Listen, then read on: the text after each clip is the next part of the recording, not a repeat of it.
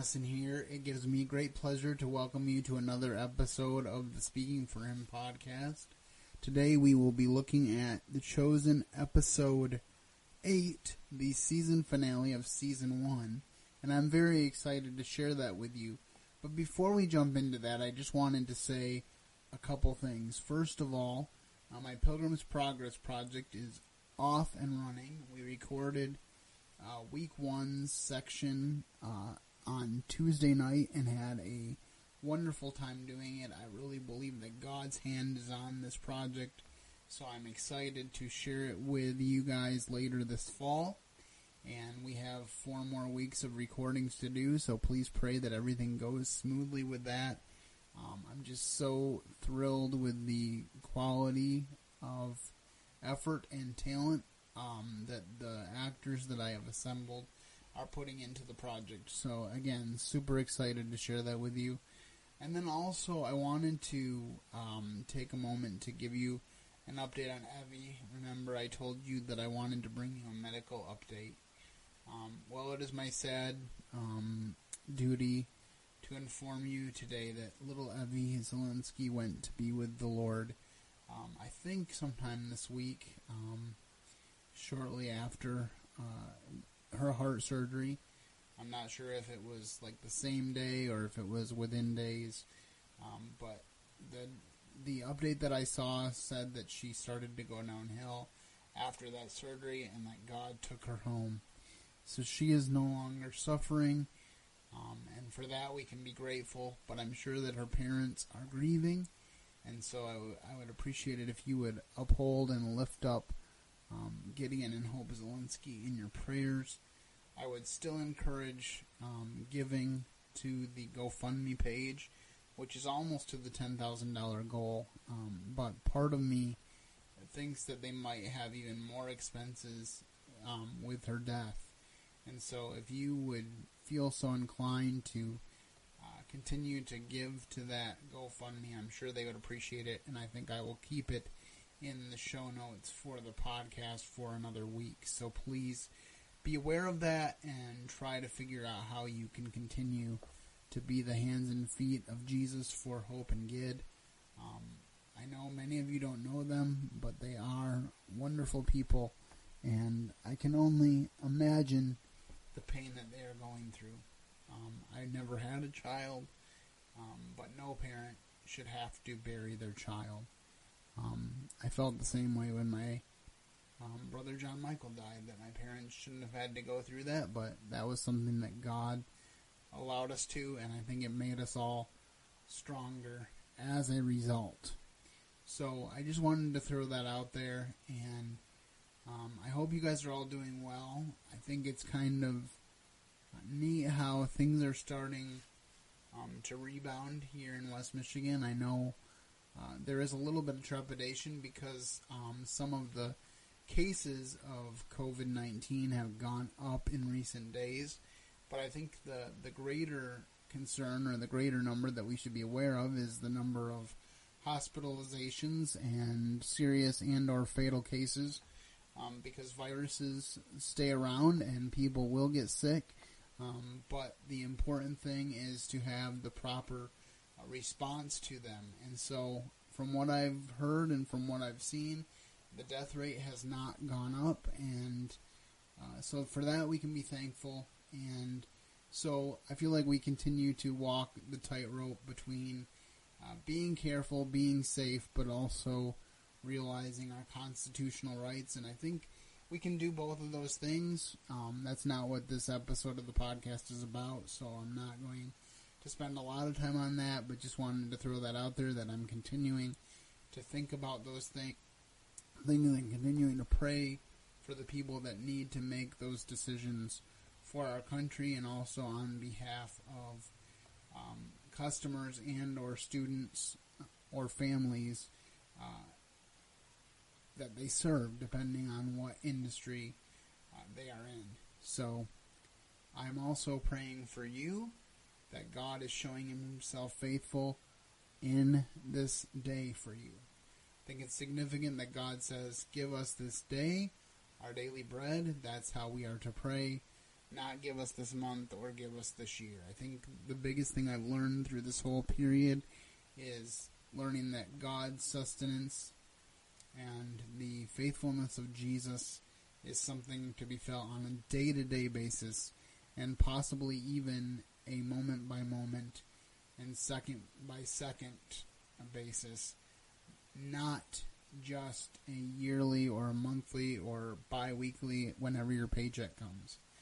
Um, I think it's interesting. There's a hymn called Day by Day, and then there's a hymn called I Need Thee Every Hour, and there's a hymn called Moment by Moment.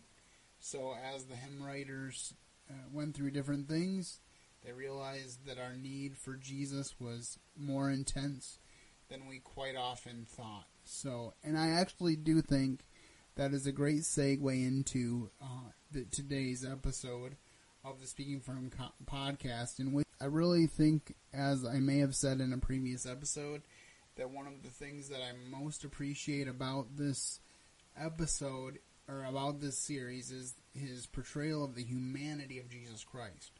You know, we're very careful um, in our fundamental Christian circles, and rightfully so, to defend uh, the deity of Jesus Christ. And anyone that questions the deity of his, of Jesus Christ, uh, we are are understandably and justifiably wary of, and we warn people not to listen to them because the deity of Jesus Christ is actually the very foundation upon which our salvation uh, was founded. As a matter of fact, this week Don Lemon, a commentator for CNN, uh, was quoted as saying on a live broadcast of the news service that for those that follow Jesus, we must admittedly realize that he was not perfect.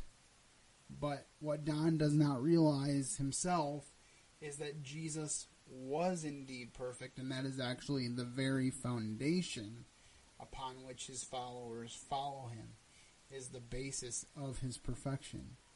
Um, but today we are um, looking once again at an episode of The Chosen, and as I said, one of the things that comes through is the humanity of Jesus and the way that he relates to us on a human level, and then also without sacrificing the deity of him. Our quote of the day today comes from John chapter 4, verses 25 and 26. In John chapter 4, verses 25 and 26, we read, The woman saith unto him, I know that Messiah cometh, which is called Christ. When he is come, he will tell us all things. Jesus saith unto her, I that speak unto thee am he. And that's a perfect verse going into talking about today's episode because we are, of course, dealing with the woman at the well. And I just really like this verse because she is seeking the fulfillment of God's promises, and then she is told right away that the fulfillment of his promises is right there in front of her. So, this episode of The Chosen, episode 8, opens with a flashback to Jacob and his sons digging the well, which Jesus will later meet the woman at the well at. And so we see the flashback, we see someone who is an inhabitant of Canaan come upon Jacob and say, what are you doing? He says, we're digging a well. You, um, and then the the man says, well, there's no way you're going to get water um, because the water goes the opposite way, basically, of what you are expecting it to go if you're going to dig a well here. Jacob then says, well, God provides our needs, and then, lo and behold, water comes out of the ground, and that becomes Jacob's well to which the woman at the well will refer on, later on in the episode, and we know that God provided for it. And so then we um, go to the start of the episode where this woman at the well is going to do her water hauling in the middle of the day. um, because her reputation does not allow her to um, uh, gather water with the rest of the ladies of the town. Uh, so it's kind of interesting that as a Samaritan, she's rejected by the Jews, and as a as an unfaithful spouse, she is rejected by her own people, and told and and basically ostracized and said, "You can't be a public part of our community because you've chosen to turn your back on the things that are important, like fidelity to your spouse." So she comes to this well, and Jesus meets her there. But to backtrack a little bit, first of all, one of the first things we see in this episode is that um, Jesus is preparing his disciples for a journey, and um, before he goes, he wants to make sure that Simon Peter's family is provided for. First of all, he has a, a really neat heart to heart with Peter's wife, in which he talks about the sacrifice that she has made so that he can be a follower. And although that's not in the Bible, I did think it was very a very good thing uh, because we don't know much about Simon's wife, but we know that he had a wife, and we also know that although Jesus made comments like, "If you give up a wife and children and houses and lands for my sake, I will repay you," we also know from passages in the scriptures that he was would not favor Simon neglecting his familial responsibilities. For he said to the Pharisees, You say that you're giving a gift to God, but you don't even care for your own parents. So we know that there's a balance in there that Jesus would want us to take care of our family responsibilities while at the same time putting him first. And in fact, putting him first allows us to fulfill our um, family responsibilities. Because if we love God with all our heart, soul, and strength, we will love our neighbor as ourselves, and our chief neighbor is our spouse and our family relations.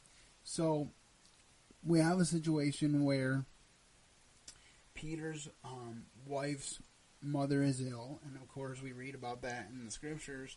Um, it's been building for a couple episodes, which I thought was kind of interesting because I kind of thought, well, that that in like the first episode in which she appeared, that she would just be healed by Jesus. But I kind of like the build because it was kind of like she's been sick for a while. There's nothing we can really do to help her. All we can do is is hope that we can figure something out. And so you have Peter and his wife in this dilemma. And of course, Peter's getting ready to go on this trip with Jesus. And he says, I want to provide for my wife. And Jesus has this conversation with Eden, Peter's wife, about the sacrifice that she made and how she fits into God's plan of service as well, which is borne out by tradition because tradition says that uh, Peter was crucified upside down, but only after watching his wife be crucified as well um, for her uh, choice to uh, to follow Christ and to be faithful to the gospel. So I think it's significant that um, Jesus is saying not just Peter, but also uh, you are important to me. And so then Jesus um, goes over and heals the mother in law. And I like the statement that he makes that a normal Simon is hard enough to deal with, but a troubled Simon would be even worse. He's like, Do you think I want to travel with that? And so I think that was kind of a, a really neat thing just to see that he was connecting um, to their struggles on a human level and understanding how those struggles were affecting them, but also one who Uh, delivered the supernatural and the needed response. Because there was nothing Peter and Eden could do for the mother in law. They just had to wait and watch and see God work. And they did. And Jesus went and healed Peter's mother in law, and then Peter's mother in law immediately gets up and begins to minister to them, as it says in the scriptures. And I just thought it was such an exciting uh, portrayal I really enjoyed it. I told my father the other day that I think that uh, episode eight is my favorite episode, and I think it's really a really good. It's a mark of a really good series that a a season eight episode is better than the the rest of the season because a good series finds its way throughout and and gets better and builds on previous episodes and I just feel like that's what the chosen does and I really I really really appreciate that um, because there there's there's a lot of um, criticism that has merit of certain Christian entertainment that we we care about the message, which is super important. Don't get me wrong, but we sacrifice quality simply because the message is good. And I'm really pleased that in the case of the chosen, um, you have a good message and a quality, entertaining series um, that brings the message forward. So then we see the the fallout of Matthew um, coming to follow Jesus and how Rome is responding to that. They have to find a replacement for Matthew. Um, and Matthew's former boss has to find a replacement for himself because he was promoted. And uh, then he goes to Matthew and, and tries to get him to come back. And Matthew says, Well, I've surrendered. I've given my life over to this man, Jesus of Nazareth. And so it's just really neat again that it, that the building blocks are there, and you just see the full ramifications, and you see some of the ramifications for his parents when the Roman uh, official goes to them and says, "Your son left you his things. He is no longer with us. He has left to follow Jesus." And once again, they are left to grapple. And then you also see the continuing struggle of Nicodemus. Um, and his struggle as a follower of Jesus. Um, he hasn't come to the place in the series of a full surrender to Jesus. I don't think that's the portrayal yet. Uh, we never see Jesus in the scriptures criticize Nicodemus um, for not following him. Uh, we find out after he died that Nicodemus was indeed a secret follower of Jesus and that he never consented um, to Jesus' death, and so I truly do believe that I will see Nicodemus along with Joseph of Arimathea when I get to heaven. Uh, but it was kind of a heartbreaking scene when when Nicodemus gives them money for their journey, but he chooses not to go on that journey um, because he's still struggling with his life in the Sanhedrin. And again, I'm not exactly sure how all of it played out. All I know is that he made the right decision after Jesus' death to be a part of burying him and giving him that respect and and things seem to indicate that he was a genuine follower of the Lord Jesus Christ. Uh, then we they're going on this journey, and of course the disciples say, "Well, uh, we need to take our journey and go around uh, Samaria." Um, it will be longer, but it's the right way to do. It. It's the safer way to do because Jews had no dealings with Samaritans, and in fact, thought that they were violent, and there was violence probably between uh, the two races because Samaritans were basically a, a half breed. But Jesus goes and he says, not only does he want to go, but the scriptures actually say, I must needs go through Samaria. And so the situation uh, was that Jesus said, No matter what you say to me, I'm going to go through Samaria. And um, he goes and he sits on this well, and the disciples leave to buy food. And then he goes and meets the woman at the well. And the scene with the woman at the well was so well done. Um, what's interesting is he starts out having a conversation with her. Of course, a lot of it is in the scriptures that he asked for a drink of water, and then he explained to her the difference between the well water and living water. And she is still skeptical. And what I love about it is, um, after she tells him that she um, has had five husbands, or, or doesn't have a husband, and then he says, You speak rightly because you've had several husbands, and the man you're now with is not your husband. And sh- she says, Oh, you're a prophet. And then he starts to tell her all about her husbands and and kind of reveal some of her past with her husbands. How he she had a really bad husband, then she divorced him, then she had a good husband, but she felt unworthy of his love, so she left him and regretted it. And not that we know that information, but it makes sense that he would know that stuff and and might even talk to her about it when you realize that in the scriptures, when she went to tell them um, about her experience, she said, Come see a man who told me everything I ever did. So I want to play for you a short clip um, that is part of the conversation that Jesus had with her at the well, and then I'll be back for some final thoughts.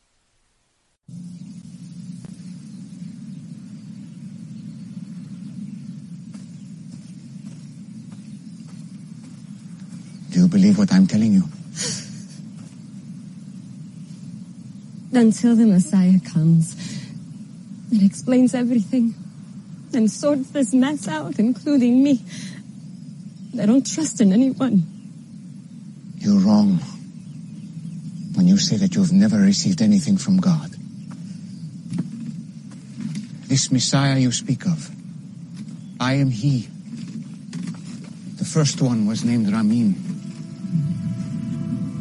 You were a woman of purity was excited to be married.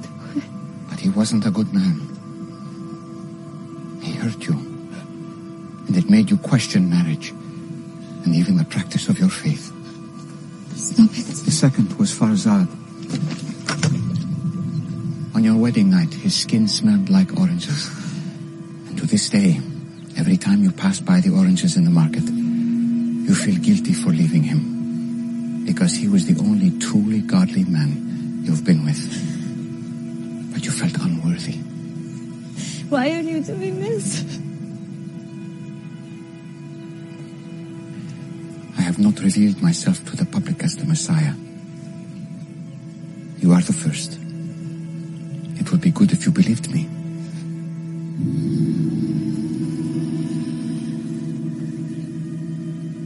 You picked the wrong person. I came to Samaria just to meet you. Do you think it's an accident that I'm I'm here in the middle of the day? I am rejected by others. I know. But not by the Messiah.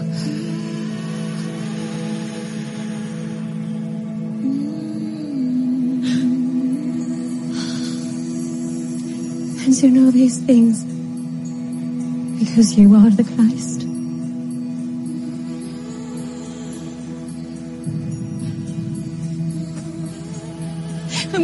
Everyone. I was counting on it. Spirit and truth. Spirit and truth. It won't be all about mountains or temples. Soon, just the heart. You promise. I promise. This man told me everything I've done. Oh, he must be the Christ. Hey, wait! You what there? You forgot your um. Taxi, a man told me everything I ever did. And there you have the part of the scene of the woman at the well. And one of the things that I really like about it is um, she tells Jesus, I'm going to go tell everyone. And he says, I was counting on it. And then she drops her water pots and she runs away and she goes to tell everyone what happened to her, that Jesus revealed everything she ever did. And it's just so um, refreshing to me that um, even though she felt guilty, even though she knew that a lot of the stuff she'd done was wrong, she still rejoiced because the guilt was gone. Yes, she Jesus knew things about her that were evil and bad, but she also did not feel relief until she knew Jesus and knew that he knew all and still loved her. And so I, I just feel like that's where we need to be as a people as well. That we know that God loves us no matter what. That we know that Him knowing everything about us and us being honest with Him is the best way to have a close relationship with Him. Remember, David, after sinning with Bathsheba, said, didn't say, Restore to me my salvation. He said, Restore to me the joy of my salvation. He, said, he asked for forgiveness. He said, Purge me with hyssop, and I will be whiter than snow. So he knew what he had done wrong, and when Nathan confronted him, he repented. And so it's not about being perfect, but it's about when we're confronted with our sin, repenting and turning away. And the Samaritans would later say to Jesus, We believe because you have shown us who you are, not just because of the testimony of the Samaritan woman. But isn't it interesting that her testimony is in the scriptures for all of us to read? Her faithfulness to share the message that God has given. When God changes your life, when Jesus um, changes your life, uh, you can't not talk about it. That's why I, I had to do this podcast because I had a message to share and I needed to share it. And so, if I can encourage you, maybe you will not be a podcast host. Maybe you will not have much of a, a public, so to speak. But whatever place you're in, whoever God puts in your life, He will give you opportunities to share the Lord Jesus Christ with them. And I and I think that this uh, this uh, story that Jesus shares about how He kind of you know, started his public declarations of himself as the Messiah with the woman at the well. You know, he hadn't really told a lot of people. Um, he did the wedding at Cana, and that was the, John tells us the first miracle that he did um, to show forth his power. Uh, but he hadn't really publicly declared to large groups of people, "I am the Messiah." You know, he he had talked to Nicodemus on an individual basis and basically um, told him what was what and uh, told him how to be saved, but he hadn't really declared on a large scale, I am the Messiah, and started uh, preaching a lot at the time of the woman at the well. But she went and told her fellows, her fellow villagers, and they um, came and said, "Stay with us a few days so that you can share with us the truth," and and that's the power of a story. And I think uh, in today's culture, it's very hard um, to do dialogue. Sometimes it's very hard to enter into any sort of discussion or debate with people um, because we tend to as I've talked about in previous episodes, we tend to want to be right more than we want to show forth the truth. And so I think the important thing to keep in mind is that when we're sharing the gospel, uh, scripture verses are important. Don't get me wrong. But the most important thing that you can share um, when it comes to the gospel is your own story. Uh, people can debate and argue about um, Bible verses until they turn blue in the face. But one thing they cannot debate is how God changed your life. How God makes a change in a human life is not debatable. I know who I was before I became a Christian. I know who I am now. And that change, the difference between the two, could not be accomplished by myself. And whatever else people say, uh, they can't really debate the reality of the change that has happened in your life. Um, so I just w- hope that encourages you, and I hope that as you go into this weekend, that you will continue to serve God, and like the woman at the well, that you will tell everyone about the one who changed your life. So I guess the other question is, has God changed your life? You know, we can go through our lives and we can grow up in a Christian home um, but unless we surrender and and give God the opportunity to change us, uh, it's not going to make a difference. It doesn't matter if we are in a church. It doesn't matter if we're in a Christian home. Um, you know, if we were choosing the first uh, people to fully and openly declare the gospel to, uh, we wouldn't choose uh, a member of the Sanhedrin at night or a uh, tax collector or a woman at the well who was there in the middle of the day because of ill repute. Uh, we would we would not choose that. We would choose someone greatly influential who could potentially give us a lot of money and help us to spread the word more freely and faster. Uh, but God's economy isn't our economy, and I think that this another experience, another way that this is the, another truth that this shows the woman at the well is the truth of predestination. Now, I believe in both predestination and um, human choice. Uh, I think free will might be too loose of a term, um, but I do believe that we have to make a choice to serve the Lord. Um, Paul said, or Joshua said, "Choose you this day who you will serve." Jesus said, "Whoever comes to me, I will in no wise cast out." He also said, "Whosoever will may come." But he also said, No one comes to the Father, or no one comes to me except the Father draws him. How do both of these things coexist? They coexist because God has a very direct plan. The Bible says that before the foundations of the world, He chose us in Christ. Um, and I think you see in the story of the woman at the well how that really is played out because Jesus said, I need to go to Samaria. And then when she says in the scene, Why would you choose me? Why would you come to me? And he says, uh, I specifically, because uh, she said, You're coming to the wrong person. This is the wrong approach. He said, I specifically came to see you. And the reason that I'm serving the Lord Jesus Christ today is because there was a specific time when God reached into my life and said, Andrew, I want to use you. You are mine. And I surrendered. I bowed my knee. And since I started serving him, he has been faithful to meet my needs. Now, it has not been without its challenges.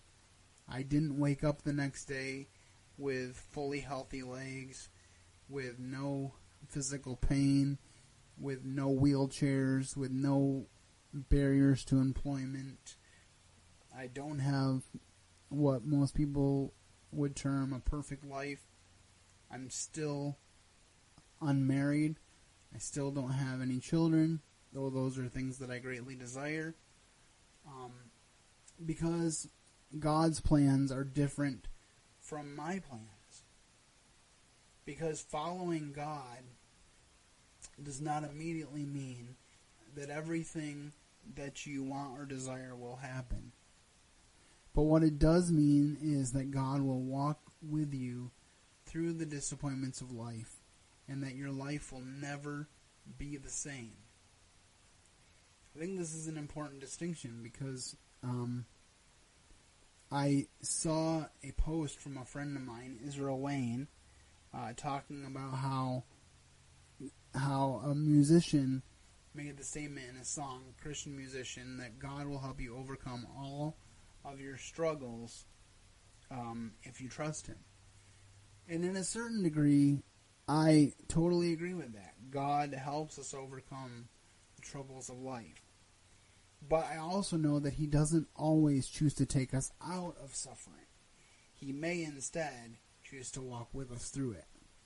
But we can't have the peace of knowing that we're walking through trouble with Him if we're not one of His. So might I encourage you to to answer God's call, to choose to follow Him today, and to realize that He is seeking to save that which is lost. I that's about all I have to share with you today. Again, I hope that you will um, find God's grace to be enough. He says, "My grace is sufficient for you, For my strength is made perfect in your weakness. And I hope that you would continue to pray for my friends Gideon and Hope, as I said earlier in the podcast. And I just want to say, by way of personal message to the two of you, Gideon and Hope, I absolutely love you guys, and I'm praying that God will give you a strength that you did not know you possess and a peace that passes all understanding. Alright, well, I think that is what I have to share with you today. I hope that you have a great weekend and keep serving the best of masters. Thank you for listening to today's episode. Your host has been Andrew Gomison, founder of Speaking for Him. For more information on today's show and to leave us comments and voicemails, visit speakingforhim.blogspot.com. You can find Andrew's ministry at speakingforhim.com. That's speaking, the number four, H-I-M. You can also interact with us at facebook.com slash speaking for him and on Twitter at speaking for him. And when you look for us on iTunes and Stitcher, let us know what you think of the podcast by leaving a rating and review.